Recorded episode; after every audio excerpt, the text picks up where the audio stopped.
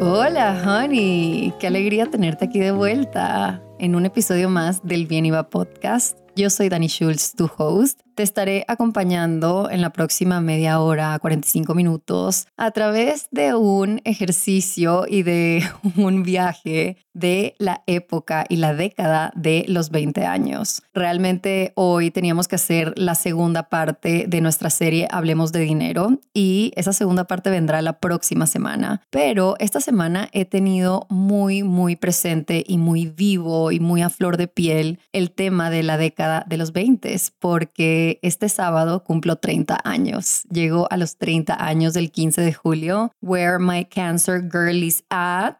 Creo que tenemos una mala reputación los cáncer, pero realmente somos una somos un signo fabuloso.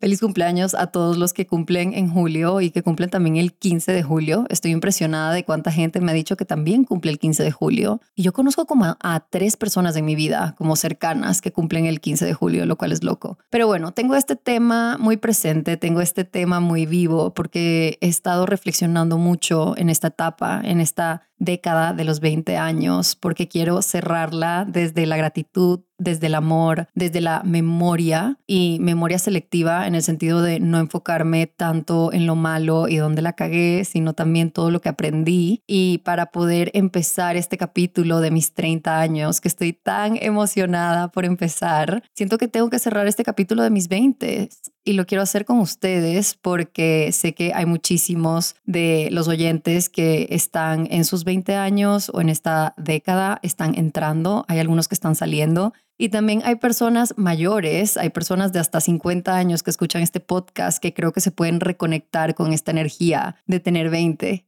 y honestamente creo que nos mercadean la década de los 20 como esta etapa en donde vas a descubrir y a solucionar todo en tu vida. Es donde vas a encontrar realmente qué quieres hacer, es donde vas a encontrar el amor de tu vida, es donde vas a tener tu vida resuelta. Y qué risa, qué risa me da porque ahora que estoy cumpliendo 30, yo vi a la gente de 30 como tan adulta y tan avanzada y sé que muchísimos que estamos cumpliendo 30 no, no tenemos muy bien claro la idea de lo que estamos haciendo. Hay muchísimos que no tenemos ni puta idea de lo que estamos haciendo, honestamente. Yo no creo que estoy en el espectro tan... exagerado. Creo que sí tengo una idea de a dónde quiero llegar, pero muchas veces también se regresan patrones que tenía a mis 18 años, 19, 20, etcétera. Así que esta década de los 20 fue muy interesante y quiero compartir contigo todo lo que estoy pensando esta semana antes de cumplir 30 años, porque creo que el mundo ha evolucionado a un punto en donde ya las personas no tienen todo resuelto cuando cumplen 30 años. Hay muchas personas que todavía no se casan, que todavía no tienen el trabajo que quieren, la estabilidad financiera que quieren, que sueñan. Entonces, no sé, creo que hay que cambiar un poco la narrativa de estas décadas y realmente cuando yo pienso en mis 20, digo, wow, cuántas cosas pasaron. Ojalá hubiese hecho como un pequeño show de mi vida solo para mí, para volver a estos momentos que fueron tan transformadores y poder verlos enfrente mío, porque en esta década me gradué de la universidad.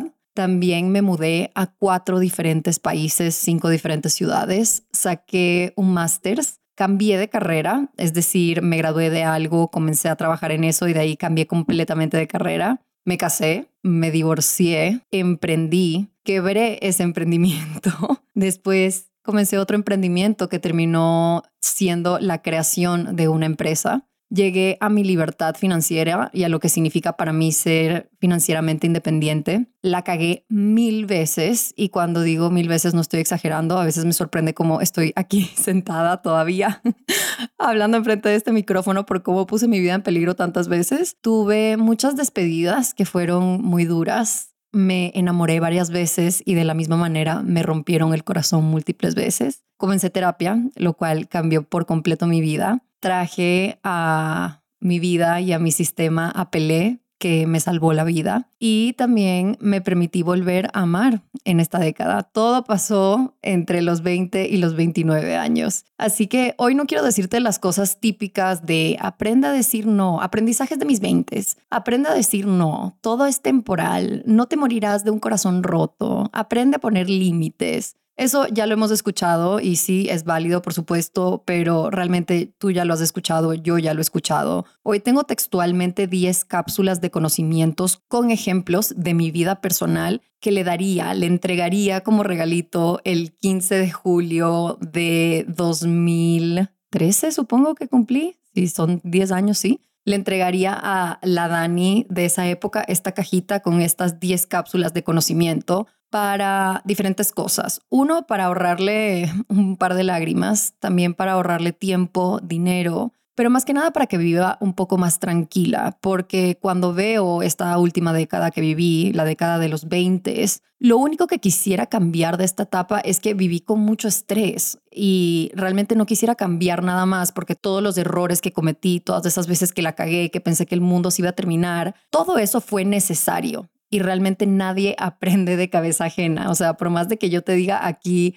haz X cosa, eso no te va a servir hasta que lo vivas y lo aprendas por tu cuenta. Y lo mismo le diría a la Dani de 20 años. No vas a aprender de cabeza ajena. Tienes que pasar por estos procesos para realmente aprender y convertirte en una persona más resiliente, más independiente, más madura. Pero lo que sí quiero darte aquí son estas cápsulas de conocimiento para cuando estés atravesando por esa X cosa, te acuerdes de mi voz. Ya parezco tía, ya estoy entrando en mi era de tía, pero te acordarás, te acordarás de mi voz, te acordarás de estos aprendizajes que te estoy compartiendo hoy y pienso que me hubiesen servido muchísimo a mí si alguien me hubiese dicho esto. Y también lo estoy haciendo como servicio a mi hermana. Mi hermana Camila tiene 20 años, nosotros somos tres hermanas y hoy, o sea, literalmente este año, llegamos a los múltiplos de 5. Entonces Camila tiene 20, yo tengo 30 y Gaby tiene 35. Esa es la diferencia en edad que tenemos.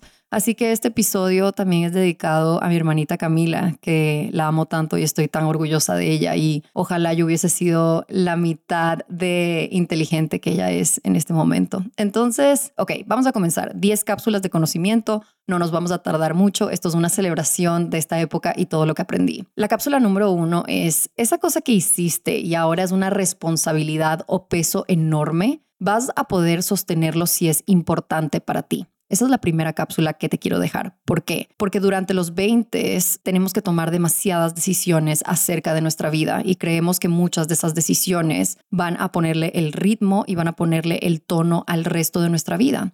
Entonces creo que también por esa razón vivimos tan estresados durante nuestros 20 porque hay una expectativa gigante de que tomes estos pasos gigantes y de que hagas de tu vida algo que valga la pena y algo que sea realmente importante. Y en esas decisiones gigantes van a haber momentos en que tomas la decisión correcta y todo sale bien, pero también van a haber momentos en donde tomas una decisión que termina siendo una responsabilidad y un peso mucho más grande de lo que pensabas. Y en ese momento piensas que el mundo se va a acabar que eres un pendejo y que literalmente eres la persona más irresponsable del mundo. Pero aquí te quiero decir que vas a poder con esa responsabilidad y vas a poder sostener esa responsabilidad si es algo importante para ti. Entonces aquí tengo dos ejemplos. Mi primer ejemplo es Pelé. Pelé llegó a mi vida cuando yo tenía 22 años y yo quería un perro hace mucho tiempo. Yo estaba en Miami en mi primer trabajo después de la universidad. Yo estaba trabajando como reportera, ganaba centavos casi, o sea, literalmente ganaba nada, no tenía estabilidad financiera en lo absoluto, pero yo me había puesto esta idea de cuando yo me gradúe de la universidad voy a tener mi propio perro. Es lo único que siempre he querido. Desde chiquita quería mi perro y jodí a mis papás hasta que me dieron un perro que la amé hasta el día que se murió, pero yo quería un perro mío que sea de Dani. Y ese año que me gradué de la universidad, compré a Pelé. Ojo, hoy en día no sé si compraría un perro. La verdad es que lo más posible es que adoptaría. En esa época era una niña de 22 años y quería un perro específico y no me arrepiento porque Pelé ha sido la bendición más grande de mi vida. Pero cuando llega Pelé a mi vida, yo con mis 22 añitos y con mi sueldo de pasante casi, llegó este ser y me dio muchísima felicidad y al mismo tiempo fue, ¿qué carajos acabo de hacer? La primera vez que fui al veterinario, me acuerdo la cuenta cuánto salió y yo decía, no sé cómo voy a pagar esto. O sea, me voy a tener que endeudar para poder sostener a este perro y sostenerme a mí. Me acuerdo que también hubo una época, o sea, al principio tuve un novio que la verdad me ayudaba muchísimo con Pelé y después cuando cortamos, a mí yo me quedé con toda la responsabilidad del perro, obviamente, y fue heavy porque yo estaba tratando de salir en dates en Miami y de la nada yo llegaba a mi casa y Pelé se había cagado por toda la casa,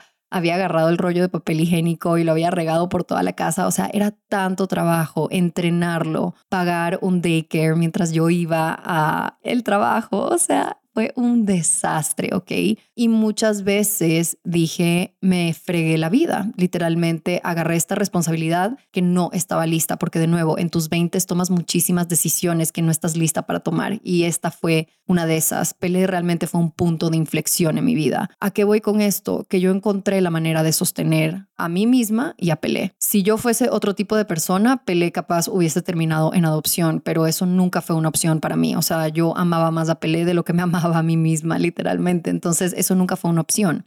Con esto te quiero decir que a pesar de que tú te comprometas a algo que se siente gigante, si es importante para ti, tú vas a conseguir la manera de realmente pasar por ese momento duro y que esa responsabilidad sea fácil de encarnar que esa responsabilidad se vuelva parte de tu vida. Puedes, hay una, hay esta frase en inglés que me encanta que se llama step up to the plate y es básicamente como hay este rol gigante que tú tienes que llenar, tú tienes la capacidad y el conocimiento dentro de ti de llenar esos zapatos que se sienten gigantes en este momento. Otra cosa es, por ejemplo, cuando renuncié a mi trabajo de reportera, ya cuando estaba viviendo en Panamá, porque tuve un problema en el trabajo y renuncié enseguida. Tuve una conversación con mi jefa, mi jefa me dijo algo que me hizo renunciar al instante. Y me acuerdo haber salido de esa reunión, montarme en mi carro y comenzar a llorar de decir, ¿qué acabo de hacer? La acabo de cagar. No puedo creer que acabo de hacer esto. No tengo ahorros, no tengo ningún otro prospecto de trabajo, no sé qué voy a hacer. Y de nuevo, uno siempre encuentra las maneras y estos grandes riesgos es lo que te hace madurar de verdad. Una vez yo me vi sin trabajo, comencé a hacer un montón de cosas freelance, comencé a ser community manager de diferentes empresas, comencé un emprendimiento que se llamaba Raíces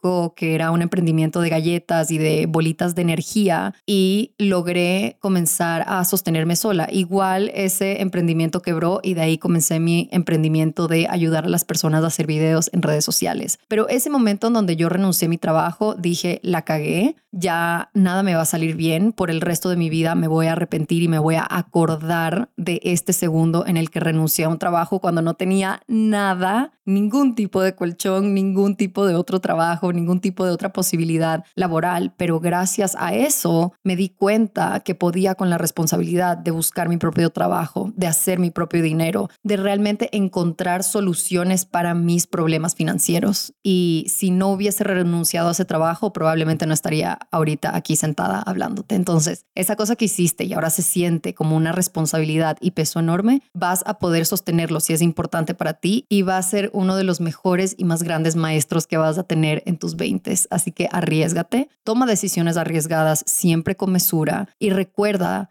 de por qué tomaste esa decisión. Conecta con esa versión de ti que tomó esa decisión. ¿Cuál era la motivación de tomar esa decisión? ¿Cuál era la idea detrás de tomar esa decisión? Y sostén tu visión a pesar de que se sienta difícil, a pesar de que no sepas cómo lo vas a lograr, a pesar de que se sienta como un puesto enorme para ti. Esas cosas son las que te transforman en esta década de los 20. Segunda cápsula es cuestiona todo, especialmente cuando sientas que estás haciendo algo porque es lo normal o lo esperado. Y esto es algo que a mí me tocó aprender a golpes. Es algo que realmente hoy en día lo hago y lo practico, pero a mis 20 no sentía la, la confianza y no sentía y no tenía la autoestima para cuestionar todo. Yo muchas cosas las hacía porque era lo que se esperaba de mí o se esperaba de una mujer en mi sociedad. A pesar de que la sociedad te diga que tienes que hacer algo o que algo es esperado de ti, tu cuerpo te va a decir que ahí no es. Y yo por estar haciendo algo que se considera normal o algo que se esperaba de mí, terminé en situaciones muy precarias. Terminé, por ejemplo, casada, terminé viviendo en un país en donde no quería vivir, terminé haciendo trabajos que no quería hacer. Entonces cuestiona todo, literalmente todo. Mi ejemplo es que cuando yo me comprometí, yo realmente no estaba segura de lo que estaba haciendo. Yo en ese momento, claro que estaba enamorada, pero fue muy rápido. Yo llevaba solo seis meses con el novio con el que me comprometí. Y el momento que me piden matrimonio, yo nunca había escuchado una historia de una mujer que diga que no. O sea, esto fue hace que seis años. Entonces, yo literalmente no tenía en mi campo de visión alguien que haya contado una historia de que le pidieron matrimonio y dijo que no. Y no es necesariamente que yo quería decir que no, pero yo no estaba segura. Yo no estaba segura si estaba lista para estar casada. Yo no estaba segura de si quería vivir en su país. Nunca había ido a su país. Nunca me cuestioné, esta es una decisión que se alinea con el futuro que quiero. Esta es una decisión que viene desde la libertad o viene desde el simplemente es lo que tengo que hacer porque es lo que toca y es lo que se espera de mí y es lo que la gente hace. Cuando a la gente le pide matrimonio, uno dice que sí. Y esto no es por menospreciar esa relación, nada que ver. En ese momento yo estaba enamorada y en ese momento dije que sí desde la emoción. Pero hubo muchas cosas mientras estábamos planificando nuestra boda y nuestra vida que en mi cuerpo no se sentían bien, que me causaban muchísimo estrés, muchísima ansiedad. Pero como yo ya tenía un anillo en mi dedo, yo dije, yo tengo que hacer esto yo tengo que casarme y tengo que ser una ama de casa y tengo que cocinarle la cena a mi esposo cuando llegue a la casa. Y nunca me pregunté si esto realmente iba alineado con la vida que yo quería, porque nunca ni siquiera me había preguntado qué tipo de vida quería. Tenía 24 años en este punto. Entonces, ¿a qué voy con esto? Que cuestiones cada oportunidad y cada cosa que se te presenta y trates de preguntarte si realmente lo estás haciendo desde el deseo y desde la libertad o lo estás haciendo desde el, esto es lo que se espera de mí, esto es lo que he visto que otra gente hace y esto es lo que mis papás me dirían que yo haga o mis amigas me dirían que yo haga. Yo dije que sí y firmé un acuerdo porque casarte es eso, casarte es firmar un papel. Yo firmé un papel en donde yo aceptaba estar en una relación y vivir en el país de mi expareja. Y yo ni siquiera había visitado ese país, yo ni siquiera había visto lo que era, yo no le había dado un chance. Lo, lo más sensato, la verdad, hubiese sido ir unos meses a ese país, vivir juntos, ver cómo nos iba y de ahí casarnos. Pero como eso es mal visto por la sociedad, en ese momento una mujer que vive con un hombre sin estar casada era muy mal visto. Creo que las cosas han cambiado y han evolucionado un poquito, no demasiado, pero un poquito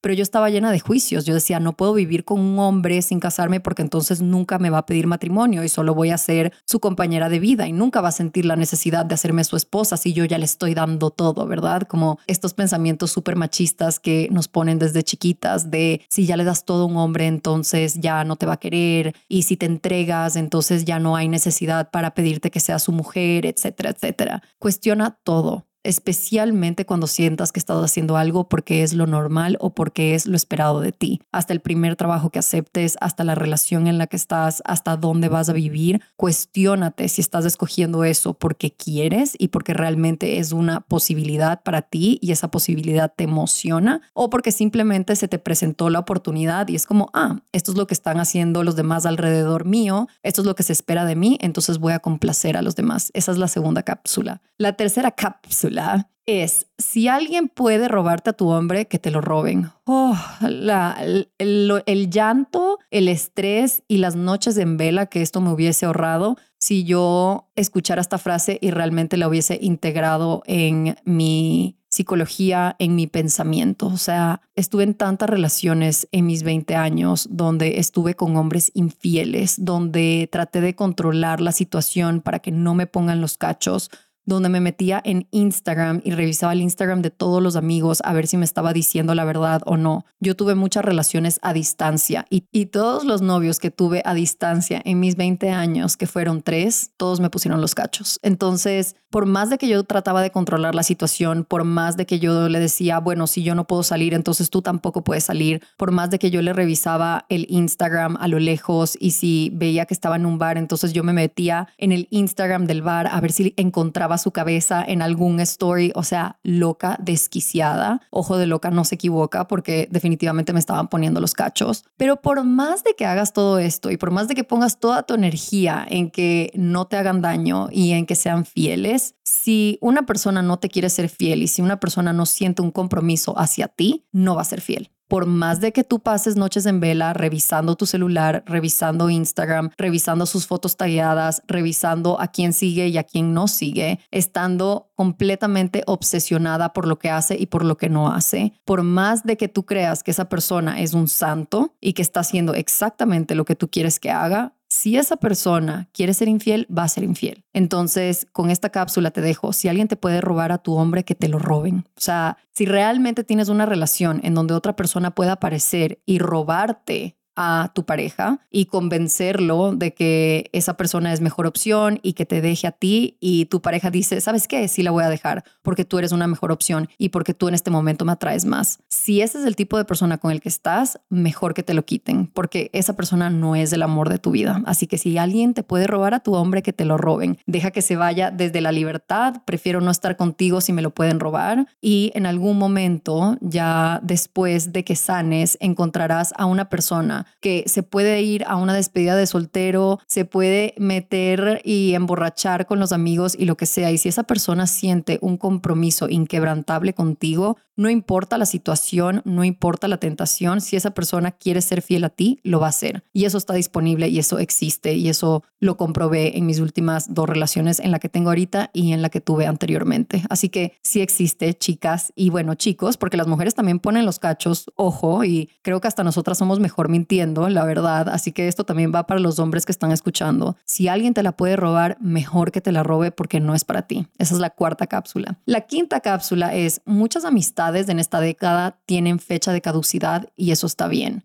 Yo me cambié, me transformé por el hecho de no perder amigas en esta época. Yo me aferré mucho a mis amistades en esta época de mis 20 porque es una época como muy inestable. Te estás mudando, te gradúas de la universidad, algunos, te casas o no te casas y estás tomando todas estas decisiones gigantes de tu vida, ¿verdad? En mi caso, gracias a Dios, nunca me faltó el apoyo de mi familia, por más de que mi familia estaba lejos, siempre lo sentí cerca pero a los lugares a los que iba y en las ciudades en las que estaba, mis amigas eran como mi familia. Entonces yo me aferraba a esas relaciones muy fuertemente. Y muchas veces ni siquiera eran buenas amigas, pero solo por el hecho de tener una amiga y no estar sola, dejaba que, no sé, mi amiga me haga cosas raras, como quizás coquetearle a mi novio, como quizás no responderme un mensaje, como quizás hablar mal de mí y yo saber que hablaban mal de mí y decir, bueno, ni modo, o sea, como que ya nada, prefiero tener una amiga a que no tener ninguna amiga. Y no todas las amigas están creadas igual y no todas las amigas son para siempre y eso está bien. Hay amistades que tienen su propósito, hay personas que vienen a enseñarte qué es lo que quieres y qué es lo que no quieres. Hay muchas amigas y amigos que vienen a tu vida para demostrarte lo que es una amistad de verdad y lo que es una amistad superficial.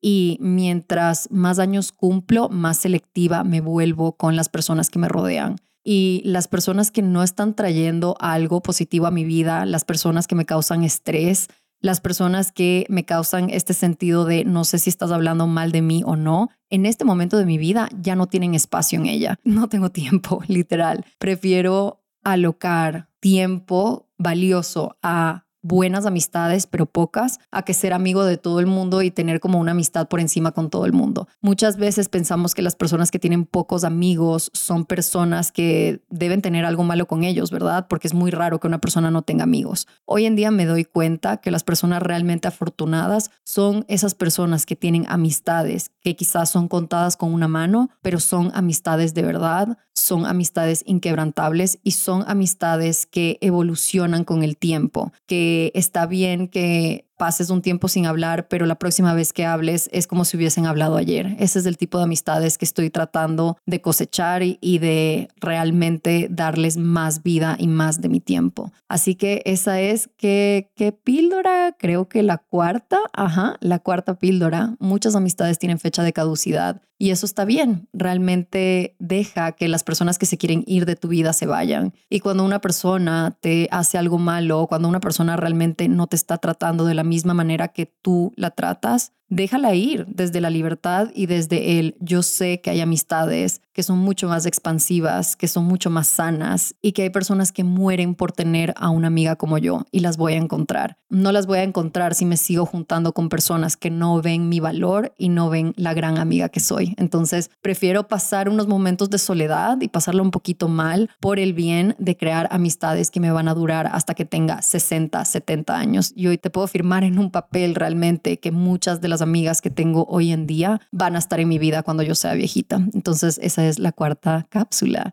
La quinta cápsula, y es una cápsula difícil y creo que es como una gran motivación de por qué comencé la serie de Hablemos de Dinero. Esta quinta cápsula es encuentra tu libertad financiera lo antes posible. Y esto no es para ponerte estrés, pero hubiese querido que alguien me diga esto cuando yo tenía 20 años, porque realmente cuando tenía 20 años y en esta década muchas de mis decisiones fueron lideradas y fueron marcadas por mi situación financiera y la falta de mi libertad financiera. La libertad financiera se va a ver diferente para todo el mundo.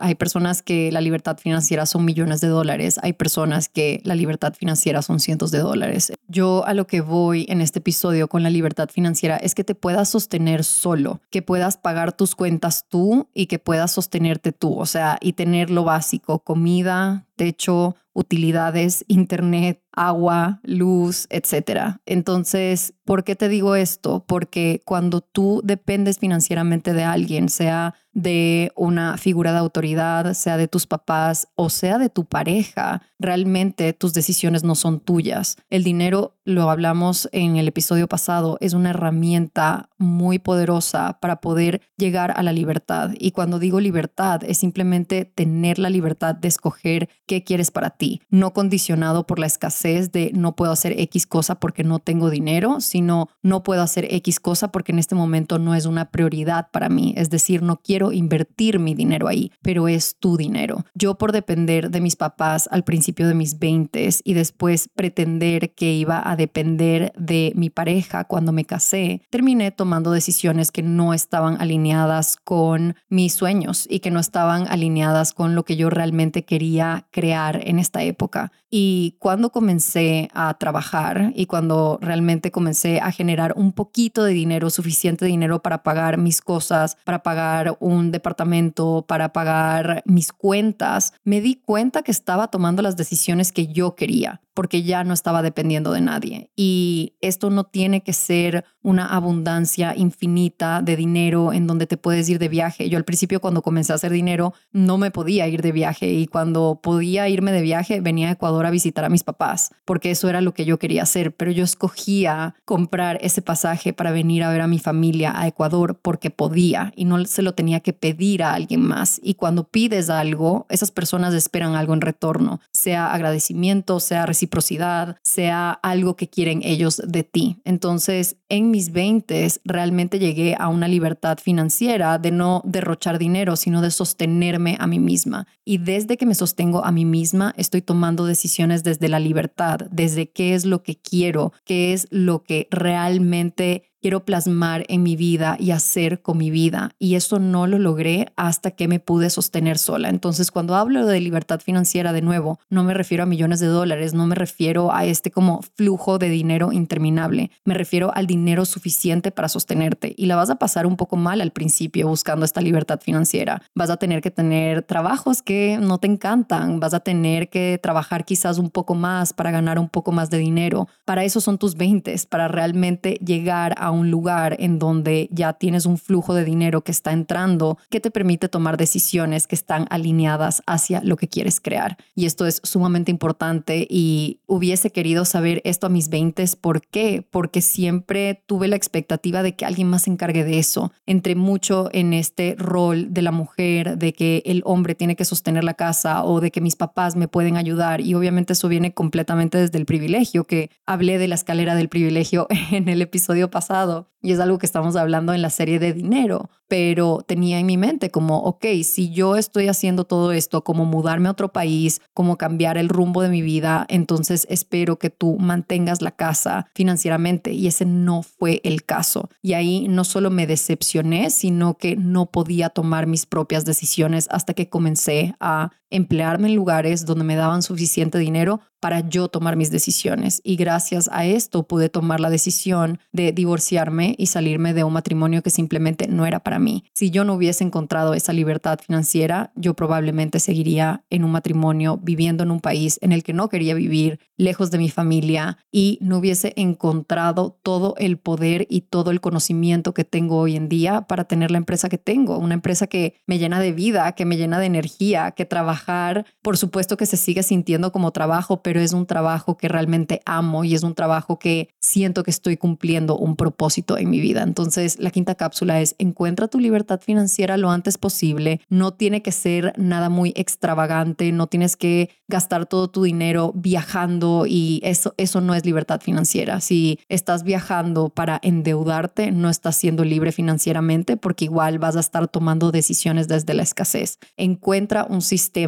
y encuentra una estructura laboral que sea suficiente para sostenerte a ti mismo y de ahí puedes comenzar a soñar en cosas más grandes. Pero eso es lo más importante, sostenerte tú a ti mismo sin depender de nadie para tomar decisiones que realmente se alinean con el futuro que quieres construir. La número seis, la cápsula número seis que te quiero dejar es, tus papás no tienen la culpa de todo. Creo que tenemos mucho esta no sé, esta costumbre, al menos en Latinoamérica, siento, y bueno, mundialmente también, de echarle la culpa a tus papás por todo, por tus traumas, por tener que pagar un psicólogo, por la manera en que eres, quizás porque tienes un problema con las relaciones o con el sexo opuesto. Y esto obviamente no está considerando papás que son abusivos y papás que te hicieron mucho daño. Y si ese es tu caso, lo siento muchísimo, te abrazo, te reconozco y abro este espacio para sostener ese dolor para ti. Pero estoy hablando de una crianza en donde tus papás estuvieron presentes y tú sigues pensando que eres de cierta manera por cómo te criaron tus papás. Eso llega hasta cierto punto, pero tus 20 son una década en donde tú puedes agarrar el mando de esos traumas y alocar 60 dólares al mes, 100 dólares al mes en ver a un psicólogo y trabajar esos traumas sin echarle la culpa de todo a tus papás, de cómo eres, de tus traumas, de tus habilidades, de tus inhabilidades, de tu manera de ver la vida, de los límites que te pones, de los límites que piensas que existen, ¿ok? Yo pasé mucho tiempo culpando a mis papás por la manera que yo era, por los problemas que tenía, por la falta de apoyo en X cosa, y crecer, gran parte de crecer, es darte cuenta que tus papás tuvieron tu edad en algún momento y muchas veces tus papás tuvieron tu edad y ya tenían hijos. Entonces, sí creo que es darle el beneficio de la duda a tus padres y entender que ellos hicieron lo mejor que pudieron con las herramientas que tenían y con el conocimiento que tenían en ese momento. Y si esas herramientas te dejaron traumas y te causaron dolor, lo puedes reconocer, pero también tienes el poder de trabajar en ellos y de desenudar, de realmente como deshilachar todo, toda esa maraña que te dejaron tus papás. Está en ti sanar esas cosas y cuando lo ves de esta manera, vas a ver a tus papás por otro lente. Vas a verlos con un lente de gratitud, vas a verlos con un lente de humanidad, de entiendo por qué hiciste lo que hiciste, entiendo que hiciste lo mejor que pudiste y ahora es mi camino de vida, desenredar todo lo que se enredó durante mi infancia y dejar de echarte la culpa. Porque cuando le echamos la culpa a alguien más, nos lavamos las manos de responsabilidad. Y la palabra responsabilidad va a ser una de las palabras que más vas a utilizar durante tus 20. Es tu responsabilidad sanar tus traumas, es tu responsabilidad ver tus patrones y ver dónde hay patrones tóxicos y dónde hay patrones que no te están dejando ser la persona que quieres ser. Entonces, si le sigues echando la culpa a tus papás de todo, no vas a reconocer que hay un trabajo tuyo ahí por hacer. Esa es la sexta cápsula que te voy a dejar. La séptima cápsula que te voy a dejar, y esto puede ser un poquito controversial, es que no importa mucho qué estudies. Creo que en nuestros 20 tenemos que tomar decisiones que de nuevo van a alterar el curso de nuestra vida o pensamos que van a alterar el curso de nuestra vida. Y me he dado cuenta por cómo ha resultado mi vida y cómo ha resultado la vida de muchísimas de mis amigas y de personas cercanas, que no importa realmente cuál sea tu carrera, ¿ya? Ahorita lo he estado viviendo con mi hermana, que le pone muchísimo peso a qué va a estudiar y qué está estudiando. Aquí te puedo decir que no importa mucho qué estudies. Importa que sepas que tienes que trabajar hacia algo, que amases conocimiento, que sea importante aprender cómo comunicarte y aprender a cómo moverte en el mundo. Y también creo que la universidad, si decides ir a la universidad, porque sé que hay muchas personas de 20 años que están escogiendo no ir a la universidad, pero si tú eres una persona que está en la universidad o está a punto de empezar la universidad y te está carcomiendo el no sé qué carrera tomar, te puedo decir que muchas veces lo que estudies no va a terminar siendo a lo que te dedicas. Lo que estudies te va a ayudar en ciertos trabajos y lo que estudies te va a dar ciertas herramientas que vas a utilizar en ciertos trabajos, pero lo que estudies en sí no importa tanto. Importa que entiendas cómo escribir, cómo comunicarte, cómo hacer ciertas cosas en el mundo corporativo y en el mundo laboral pero tu vida no se va a definir por lo que estudies y no estudies. Hoy en día las posibilidades son infinitas. Hay tantos programas online que puedes agarrar de diferentes temas, hay tantos libros que puedes leer para amasar conocimientos. Si tú eres una persona que quiere un título universitario, te recomiendo que escojas una carrera que sea aplicable en varias áreas, como lo es la carrera de periodismo, de comunicación, de relaciones públicas, de negocios, de economía. Todas estas carreras se pueden convertir en un trabajo o lo puedes traducir a diferentes trabajos, pero no te quedes en el que estudiar. Solo trata de sacar lo mejor de tu experiencia universitaria, de conocer a personas, de hacer networking y de realmente probarte. O sea, de ponerte pruebas y pasar esas pruebas como adulto joven, de tengo esta materia que es súper difícil, me comprometo a pasarla y a dedicarle el tiempo para poder pasar esta materia, pero lo que estudias no importa mucho, créeme. Cuando comienzas a trabajar te vas a dar cuenta que lo que estudiaste, por supuesto que te va a ayudar en ciertas cosas, pero no dicta el futuro de tu vida. La octava cápsula es no, estar más flaca no te hará feliz. Esa es una cápsula muy importante y una cápsula que puede ser muy hiriente para ciertas personas. Yo tengo todo un episodio de relación con mi cuerpo, pero durante mis 20 pasé tanto tiempo pensando que el momento que me vea de cierta manera voy a ser más feliz, el momento de que mi abdomen se vea de cierta manera, entonces todos mis problemas se van a solucionar. El momento que entre en X talla de pantalón, entonces seré feliz. Y aquí te puedo decir, no, no te hará más feliz si estás basando tu felicidad en lo que ves en el espejo y en la talla que te queda, entonces cuando llegues a esa talla que quieres, no te vas a sentir feliz porque realmente eso no es lo que está causando tu falta de felicidad. Aquí hay todo un tema de amor propio y aceptación propia por explorar, pero lo que le diría a la Dani de 20 años que pasó tanto tiempo quejándose de que estaba gorda, que dijo tantas veces que no a ir a la playa con un grupo de hombres porque le daba vergüenza ponerse un bikini, que dijo tantas veces no a una foto que hoy en día quisiera tener, ¿ok? Le dije que no a muchas cosas de mis 20 por lo incómoda que me sentía en mi cuerpo. Y te puedo decir que estar más flaca no es igual a sentirte más cómoda en tu cuerpo y es una realidad. Tú puedes verte lo mejor que te has visto en tu vida y estar podrida por dentro. Y esto lo viví en el último año en donde llegué al peso más bajo que he llegado en mi vida y fue a causa y a costo de mi paz mental. Llegué a este peso por la cantidad de estrés que estaba manejando, le perdí el gusto a la comida y definitivamente no estaba feliz. Entonces aquí te puedo dejar que en tus 20 trates de encontrar un balance entre tu salud y tu salud física y también divertirte. No dejes de divertirte, no dejes de crear memorias.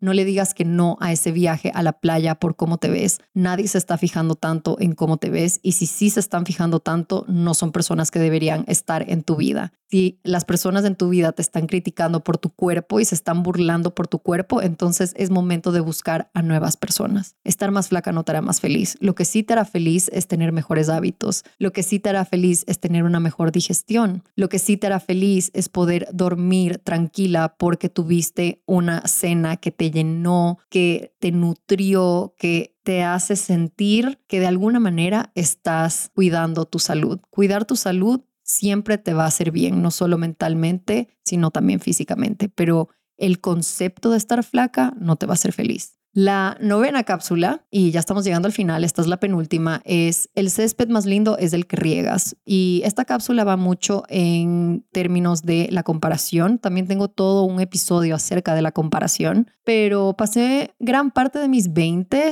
comparándome y pensando que la vida de los demás era mejor. O sea, que esa persona que viaja tanto y que tiene esta vida lujosa, entonces es más feliz. O esta persona que sí logró casarse y tener hijos a una edad adecuada, probablemente es más feliz. O que mis amigas que tuvieron hijos jóvenes son más felices que yo. O que mis amigas que no emprendieron y tienen un trabajo de 9 a 5 tienen más libertad que yo. O ver cosas en redes sociales y decir, esta persona tiene una vida maravillosa porque es guapísima, porque tiene un novio guapísimo y todo le sale bien. Cuando nos enfocamos en eso, básicamente estamos regando el césped de alguien más, así que por supuesto se va a ver más lindo. Piensa en toda la energía mental y todo el tiempo que estás invirtiendo en pensar en el césped de alguien más, en pensar en la vida de alguien más, en pensar en la relación de alguien más, en pensar en las redes sociales de alguien más. Toda esa energía y ese tiempo lo estás utilizando para dárselo al césped de alguien más. Imagínate que tu energía y tu tiempo es agua que riegas. Entonces, si constantemente estás pensando en la vida de los demás, en la relación de los demás, en los viajes de los demás, tú estás utilizando ese chorrito de agua que tienes para regar el césped de esa persona en la que estás pensando, esa persona que es ajena, esa persona que muchas veces ni siquiera conocemos en vida real. Tú estás utilizando toda tu agua, esta energía vital, esta fuente de vitalidad, la estás utilizando para regar el césped de esa persona. Entonces, por supuesto que el césped de esa persona va a estar verde, frondoso y sano, porque no solo esa persona está regando su propio césped, sino que tú estás usando el agua que tienes para regar tu césped y la estás usando para regar el césped de ellos. Entonces el césped de ellos casi que está ahogado de toda la energía y todo el tiempo que tú le estás dando al césped de esa persona. Entonces el césped más lindo es el que riegas. Asegúrate de estar regando el tuyo. En tus 20 tu vida muchas veces no se va a ver como quieres. Muchas veces vas a tener un trabajo de mierda, muchas veces te vas a sentir solo, muchas veces vas a perder a personas que son importantes, muchas veces vas a pensar que encontraste a tu alma gemela y resulta que no es tu alma gemela. Muchas veces vas a pensar que lo que te está pasando es el fin del mundo, ¿ya? Pero cuando hablo de tu césped es si tú utilizas tu tiempo y tu energía para regar ese césped y que ese césped se convierta en un bosque espectacular, que este césped sea un patio con tus flores favoritas, con hortensias, con rosas, si tú dedicas tu tiempo y energía en tu vida, la metáfora es que tu césped se va a ver más lindo. Entonces, el momento que estés pensando demasiado en la vida de alguien más, el momento que te estés comparando demasiado con alguien más, piensa, ¿qué pasaría si yo utilizo todo este esfuerzo, tiempo y energía en mejorar mi vida y hacer las cosas que yo quiero hacer con mi vida? Y con el tiempo te darás cuenta de lo lindo que se comienza a poner tu césped porque lo estás regando en vez de regar el césped del de al lado. Esa es la novena cápsula. Y la décima cápsula es aprender a estar sola es tu superpoder o aprender a estar solo es tu superpoder y será tu superpoder. ¿Por qué digo que es un superpoder? Porque hay pocas personas que logran esto durante sus 20 y yo tomé muchas decisiones desde la escasez para no sentirme sola y para no sentir soledad en mi vida. Y de nuevo, tenemos todo un episodio acerca de la soledad y cómo navegar la soledad pero un consejo que te daría si estás en tus 20 es que entrenes y amases conocimiento y entrenes ese músculo de poder estar sola y estar tranquila. Yo escogí muchas relaciones desde la escasez, desde el mejor tener un novio a medias a no tener novio, mejor tener una amistad a medias a no tener amistades. Y cuando encuentras una manera de estar contigo solo, te vas a dar cuenta y te vas a dar el permiso de dejar entrar a tu vida a personas que realmente están sumando algo grande y algo positivo y algo que genera un impacto en tu vida. No tienes a personas de mierda que te rodean, sino que tienes a personas de calidad que te suman. Y también al momento de tomar decisiones, no vas a decir, no quiero ir a vivir a esa ciudad en donde me salió una oportunidad porque no conozco a nadie. Vas a decir, irme a vivir a esa ciudad y no conocer a nadie es una gran oportunidad para seguir entrenando mi músculo de estar solo y de no depender en los demás. Si yo hubiese entendido eso a mis 20 años no hubiese ido a lugares en donde no quería ir o a lugares en donde no pertenecía solo por el simple hecho de que si me sentía bien sola, hubiese tomado decisiones desde la libertad, me hubiese ido a vivir a esa ciudad completamente sola sin conocer a nadie, porque es lo que mi corazón quería y necesitaba en ese momento. Entonces, esa es la décima cápsula. Aprender a estar solo será tu superpoder durante toda tu vida y tener este superpoder y por qué lo llamo un superpoder es porque tiene un impacto gigante en tu vida cuando estamos hablando de decisiones de trabajos, de relaciones, de amistades, de dónde alocarte en el mundo, de qué caminos tomar. Si tú estás tranquilo y te sientes en paz estando solo, esas decisiones se van a sentir livianas y se van a sentir alineadas y que no dependen de alguien más. Así que esas son mis 10 cápsulas de cosas que hubiese querido saber a mis 20 años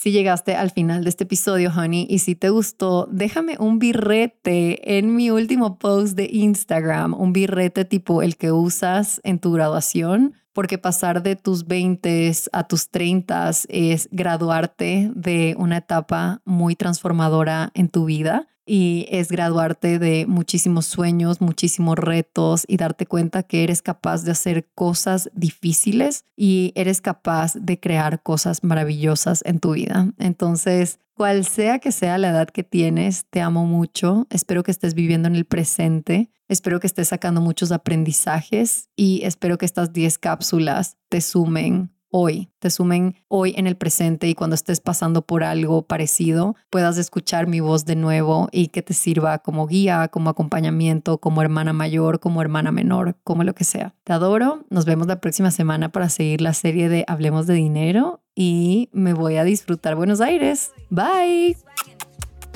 Besitos en la frente.